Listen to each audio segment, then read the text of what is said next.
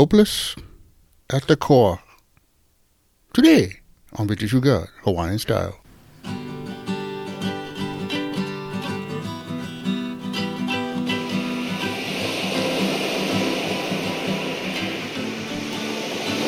Aloha Monday, everybody. I'm your host, Brad Amell, also known as Ida Guy. And I say thanks for listening to the show. Well, today we're talking about atheism and how it's designed to not give a person any hope at all. Crazy like that, but it's true. It's a good one, guys. You know, the monotony here is if, if atheism is true, it is far from good news, guys. Learning that you are alone in this universe and that no one hears you and that you're not able to be answered outside of yourself, that to me is discouraging.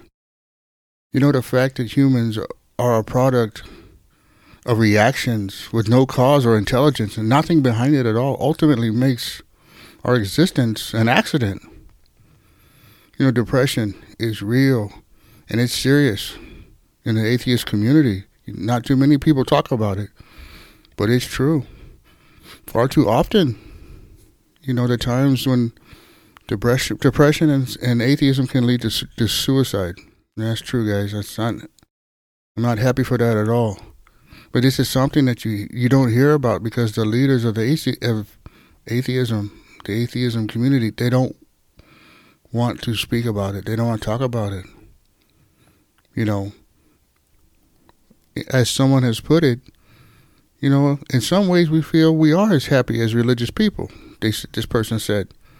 But on the other side of it, I have to admit, it it is very important that the ways that we are not the same, that really hurts us, and those ways of the that we live in a world that's very hard, and that leaves us with a lot of stress and stressed out and isolated. Because atheist people, they, it leads to anxiety and depression, just like anything else when you're alone. This leads us to the question, do the, do the atheists take their lives because there is no higher power or means for an afterlife without God? There's nothing. One atheist noted that after someone committed suicide, there was an outpouring of support for them, the per- the family. And this person said, why do we wait for the, our family and our friends to say nice things about them? This is one area in which religion has an actual advantage. And I and the person admitted it. And I asked why.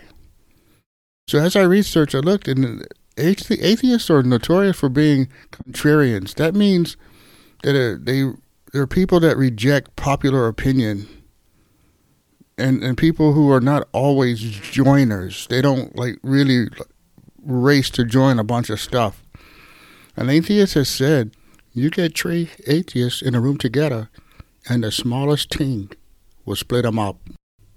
Another atheist said, if religion has done anything right, it has been in the form of actual communities for people to gather and share their struggles. There's no shame, guys, in admitting we need help. This is what the person said. This is the hopelessness of atheism, guys. Whereas in Christianity, we read in Psalm fifty-four four, behold, God is my helper.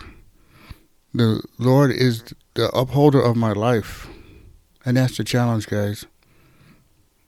Instead of forcing yourself to ignore the gaps and the missing pieces emotionally in your life, give God a try and find out for yourself whether or not it's true or not. Why are you taking the advice of some leader you don't know because he's all sour on God? Why not find out for yourself? Because you have no opportunity in the afterlife once it's pow and done. But if if you say yes to God now, give him a try. He's been calling you. He doesn't want anyone to perish. To say yes to him. Ask him to give you the desire to want to be to be holy and complete, just like him, just like Christ. And he'll do it. He will call you. He will give you the tools. It's not on your own. Just say this prayer with me right now. Father God, I know that I am a sinner and I need a Savior. I'm sorry for my sin, Lord, and I turn from it now by faith. And I believe Jesus died to save me, and I now place my eternal destiny in his hands. In Jesus' name, amen. All right. Yeah, you, you went to say that prayer. That's great. Get hold of us, Victor True God Hawaiian Style. Let us know you've been Sam. We'll send out a free Bible. Roger. And if for some reason you stay stuck, you're in a hole no can get out, or you just get questions, or you have a family member that's really in a bad place, let us know the teams you need and we'll give them to you. Guarantees. We have all of the promises of the Bible to hand over to you, for you to go through and find for yourself what God and his word can do for you. And tell a friend about Victor True God Hawaiian Style. Let them know Friday we're coming back going deeper in this topic. And as always I like to say, Malama Pono, everybody. Take care.